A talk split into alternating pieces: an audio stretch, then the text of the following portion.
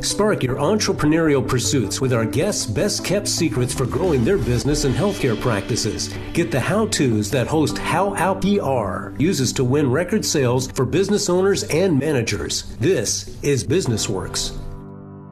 Welcome to Business Works. This is Hal Alpr, and I'm here today to go through some things that I think we're all going to be interested in if we're involved with business.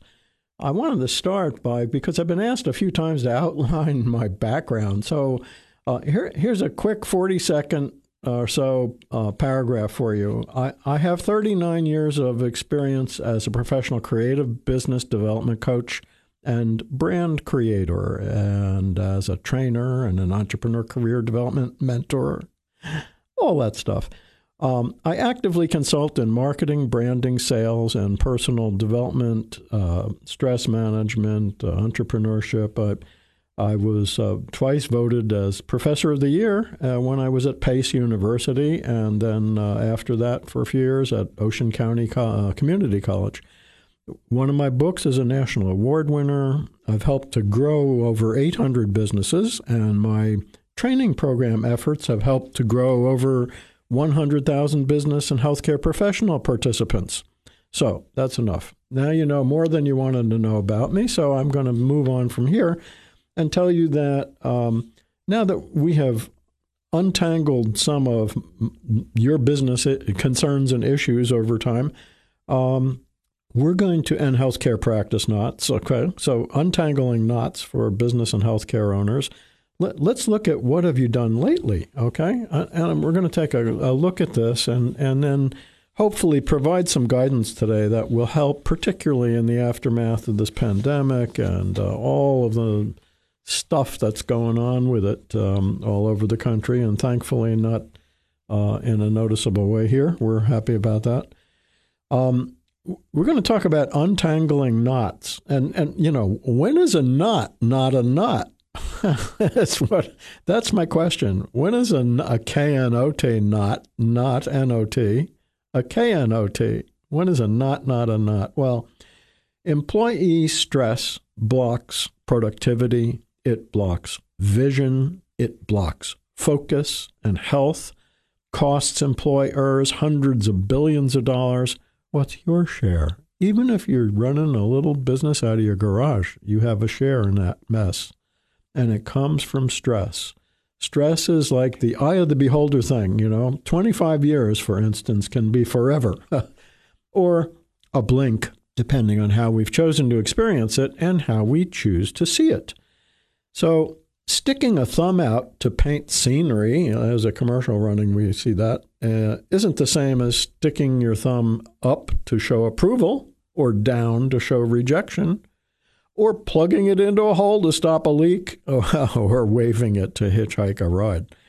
Neither is 25 years of delivering mail the same as 25 years of raising a family, or 25 years of hammering rocks, or tuning pianos, or driving trucks, or stuffing pickles into assembly line jars, or selling services to corporate muckety mucks, doing heart transplants, being a techie, running a retail store, or plucking escargot bound snails off jagged rocks at low tide. Yes, we humans do all of these things to earn a living and label them as stressful. In fact, most stressful to you could well be least stressful to me, and vice versa. To you, 25 years could be an eternity of pain and anguish. To me, it might be a heartbeat of joy. Some may consider it a flash of fantasy. So if you're feeling a little stressed right now, uh, you can turn this off and go away. but I, I, have hopes that you'll stay with me for a little bit here and give me a chance to uh, talk on this subject a little more because it, whether you know it or not, whether you feel it or not, whether you believe it or not, it is impacting your business or your professional practice right now as we are here, as you're listening. So perhaps we've chosen to suffer what seems like a, it's beginning to seem like a permanent backache or endless constipation or depression or addiction, or the opposite. We maybe we've cultivated some ever deepening smile wrinkles by choosing to foster a happy, healthy, productive work and home balance. Every end result gives rise and a clue to the source and the choices and the choice reversals that are made or that are not made all along the way. So, where does choice begin and end? Or does it? Maybe it's an eternal blanket and functions only when we're aware of its pervasiveness. Surely it doesn't float innocuously to our shoulders from the heavens and plot to us uh, to, to do us in, even as we sit stunned by its presence and puzzled by its origin and intention. But voila, as truth will have it, stress does not come from outside of us. It does not come from other people or circumstances. It does not come from our jobs. All physical, mental, and emotional stress is inevitably the result of a choice that we make or have once made. Let me try that one again. All physical, mental, and emotional stress is inevitably the result of a choice we make or that we have once made. Perhaps within this very minute, or a week, a month, a year, a decade, or a lifetime ago. So, it's fair to say we can stop blaming others and circumstances for having put us under stress. We have only ourselves to blame. But blame doesn't get rid of stress and may even make it worse. As we have championed ourselves to bring it on, we are equally well equipped to let it go. We only need two things.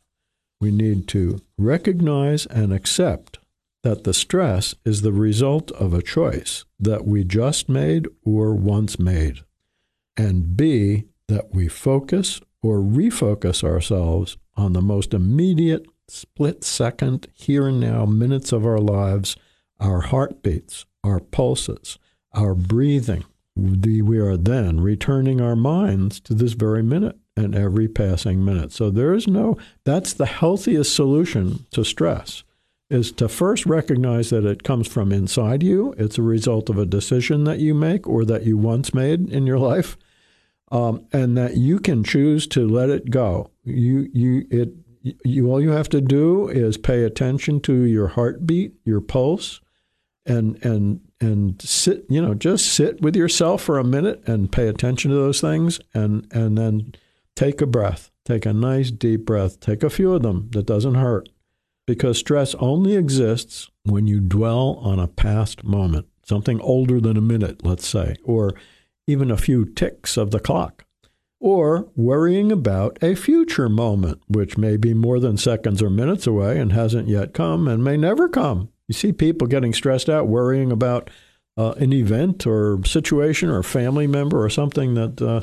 that with the predicament is maybe a week away, a month away, a year away, a lifetime away, and they're just making themselves crazy with that.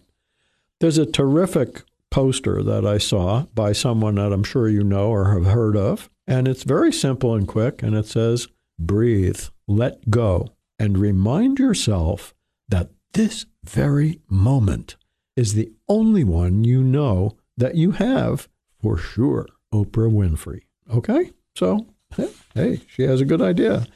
Simply being aware of this thinking is often enough to make the difference. If you followed me this far and you're not interested in more, at least be interested enough in helping yourself by trying and practicing these Are You Breathing steps. They work and they're free. And we've talked about this before. Uh, other shows, in fact, I think we did one show was just on the breathing technique. It's very simple. It comes from Hatha Yoga. It is not something that's impossible. Anyone can do it. And if you do it enough, you practice it during the day or night or whenever you have spare minutes when you're alone, then you're going to get good enough at it in a day or two that you can do it and no one will ever notice you're doing it. So there's another benefit. You don't have to advertise this. No one needs to know you're doing it. And it is the best um, solution to this kind of a problem.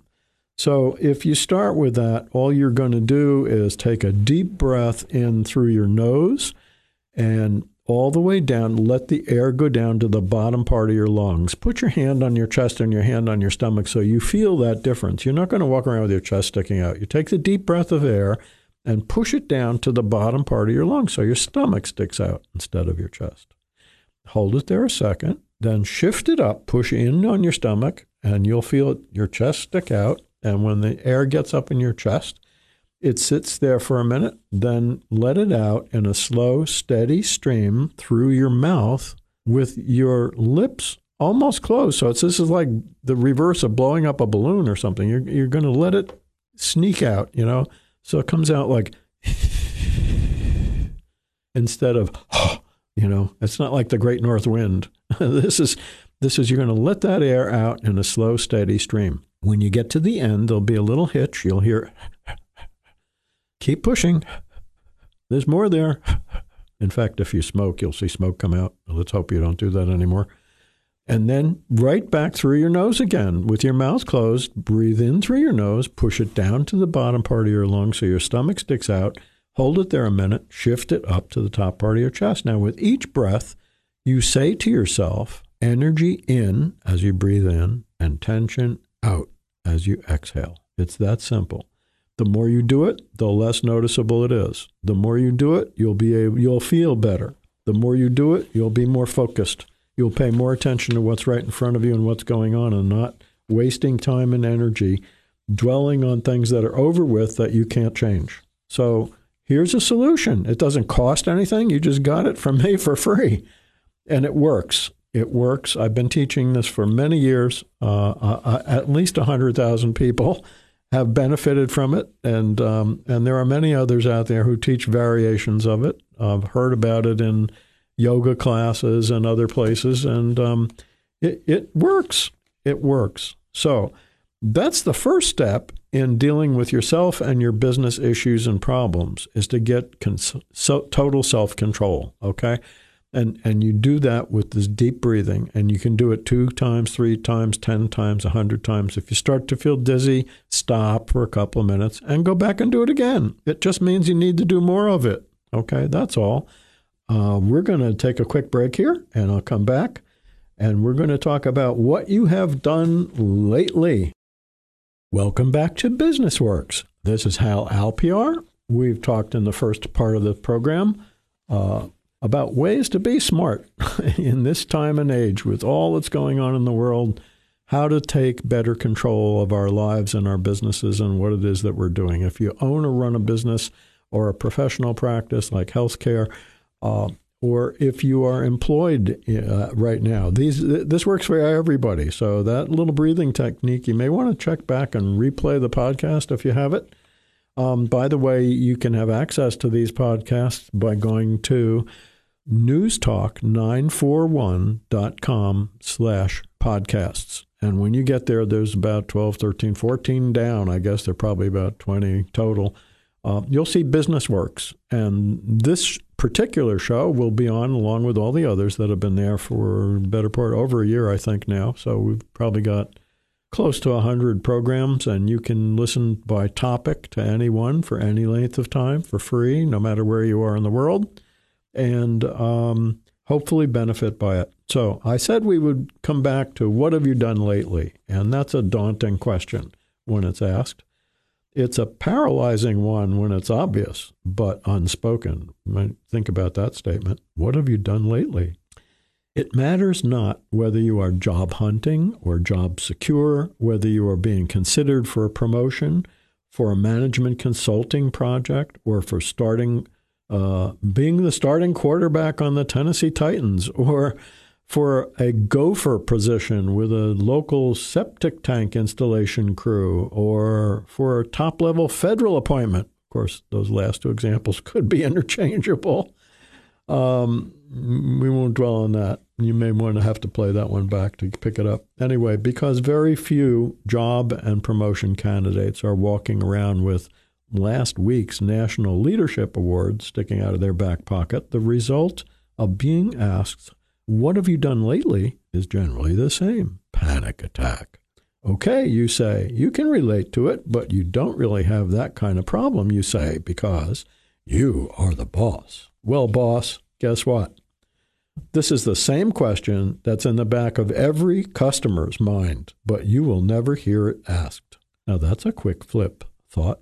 Hmm, the same question, what have you done lately, is in the back of every customer's mind or every patient's mind, but you'll, no one will ever ask you that. The only thing that's permanent, said Greek philosopher Heraclitus over 2,500 years ago, is change. The only thing that's permanent is change. So, how is it that this has become common household advice for dozens of generations and business owners and managers, and they are still running stagnant? What have you done lately? Have you introduced some change excitement that ushers in genuine and meaningful consumer benefits? What was the change something that will or will continue to produce a positive or a negative outcome for your customers or your patients? Or have you pulled the plug on real innovative progress in order to cut expenses? Shame, shame. That will not help you. In the end, it will take its toll. I have seen many businesses fail because they've done that. You can't cut corners and think that's going to save you. When you make a change to cut expense corners, the odds are that you are inevitably making a change that will find its way through to the point of lowering some key aspect of product or service quality and dollar value.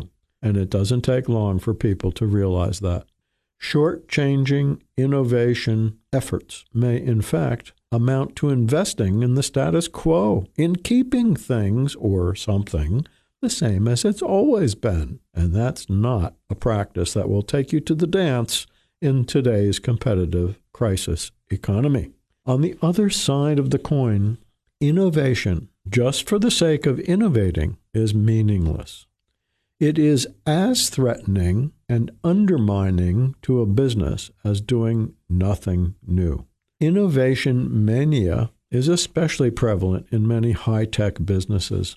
And we see it, we've heard about it, including this week. it, it just doesn't stop. The high tech industry feeds on making changes that serve no purpose or that have no real value, often just to be able to say, hey, look at what we're doing. So, this post is this an anti innovation message? Not by any measure. It is, however, a message that innovative practices focused solely on stirring up what's in the mixing bowl rather than, for example, designing and developing new ingredients for the bowl or inventing a new kind of bowl or a new improved stirrer or a waste of business resources. Innovation starts with a creative idea.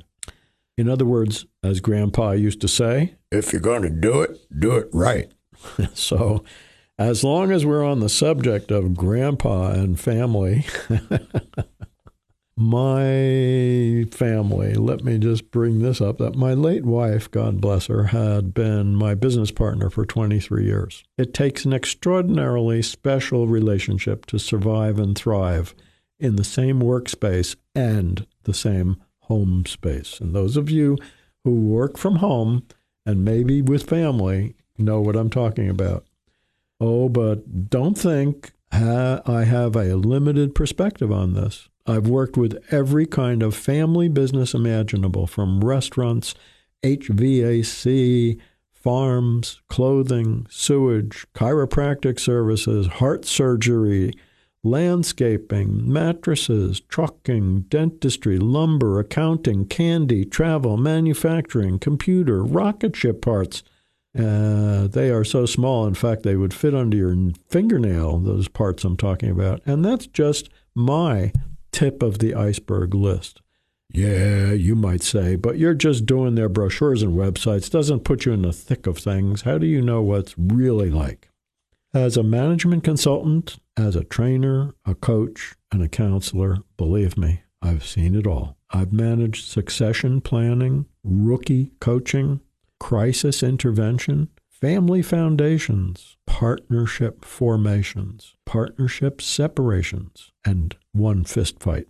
The, the biggest problem with family business is family. Family relationships are a hotbed of emotions. Consider the statistics that claim everyone comes from a dysfunctional family, which which means there are an awful lot of weirdos out there. When the dysfunctional types become part of the family business, people see the business as dysfunctional.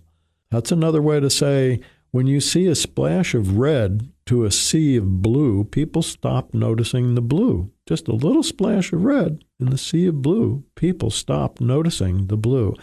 Only a handful of really smart family business leaders have the good sense to realize a proven professional can help grow the business and save the family. When emotions uh, are high in a family business, you can be sure the business will not be a recommended long term investment. Business ventures can be immensely emotional and supercharged, but keeping control of all that energy requires great leadership, great finesse, great objectivity, and a great sense of balance.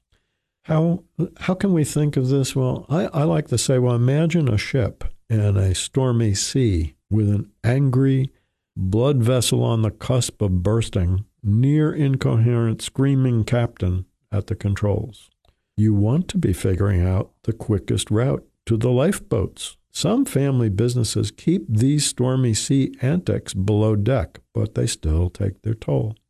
You'd want to be figuring out the quickest route to the lifeboats. Here's the good news none of it is necessary. Here's the bad news only a handful of family business leaders have the good sense to realize a proven professional can help to grow the business and save the family. The basic principles of anger management, stress management, time management, communication skills, especially effective listening, goal setting, and leadership transparency are the ingredients of family business transformation. And guess what? Success. Someone who knows how and when to use these tools can help you get the red splash out of your sea of blue and steady the controls. The more generations involved, the greater the need. The more family members involved, the greater the need. The solution direction is simple. It takes a commitment to want to succeed, a willingness to share the dirty laundry with an outsider, and a sense of partnership and perseverance with that outsider to combine forces to make a difference. You've heard of the three R's reading, writing, and arithmetic. Well, family business growth and development is directly tied to the four R's receptivity, responsiveness, responsibility, and respect. If those are all present, an experienced coach can help them all work for the good of the business and the good of the family. So thanks for visiting today with BusinessWorks and myself, and I hope that you go for your goals. God bless you, and God bless America, and God bless America's troops and first responders and police officers and all those who value freedom. Make today a great day for someone. You've been listening to Business Works. Download your favorites and keep up with new episodes in the Hints and Oakley Podcast Center.